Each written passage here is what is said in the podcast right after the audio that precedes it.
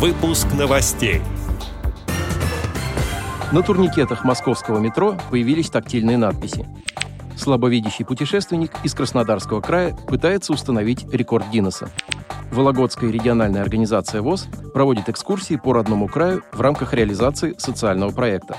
Теперь об этом подробнее. В студии Антон Агишев. Здравствуйте. Вологодская региональная организация ВОЗ продолжает реализацию проекта «Вологодский региональный инклюзивный культурно-исторический центр «Прикосновение к истокам», поддержанного Фондом президентских грантов. В рамках этой инициативы группа членов местной организации ВОЗ города Великий Устюг совершила увлекательную поездку – экскурсию в город Тотьма – Гидом выступил опытный экскурсовод, историк, член команды данного социального проекта Алексей Красиков. Благодаря ему члены группы узнали много новых интересных исторических фактов.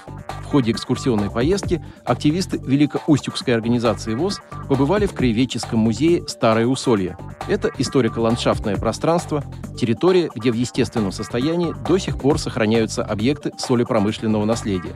Также незрячие экскурсанты посетили мемориальный музей Ивана Кускова, русского исследователя Америки, основателя и коменданта Форта Росс в Калифорнии. Помимо этого, приятное впечатление у участников экскурсии оставило знакомство с садом купцов-кокаревых.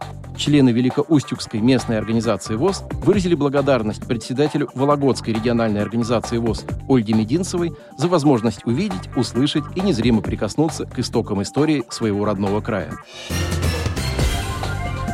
На турникеты всех станций московского метро добавили тактильные надписи «Вход», сообщается на портале МОСРУ.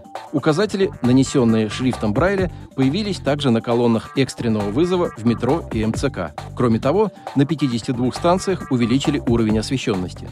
Отметим, что на сегодняшний день в столичном метро ходит более 4000 современных вагонов, оснащенных тональной и световой сигнализацией о закрытии дверей.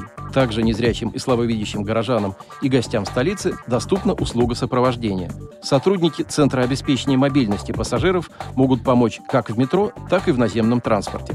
Ранее мы сообщали о том, что в московском метро для пассажиров с нарушением зрения установили 60 звуковых маяков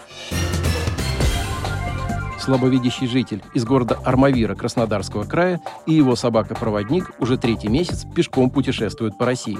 Сергей Алексеев намерен установить рекорд Гиннесса по длительности пешего путешествия среди инвалидов, преодолев при этом 6 тысяч километров.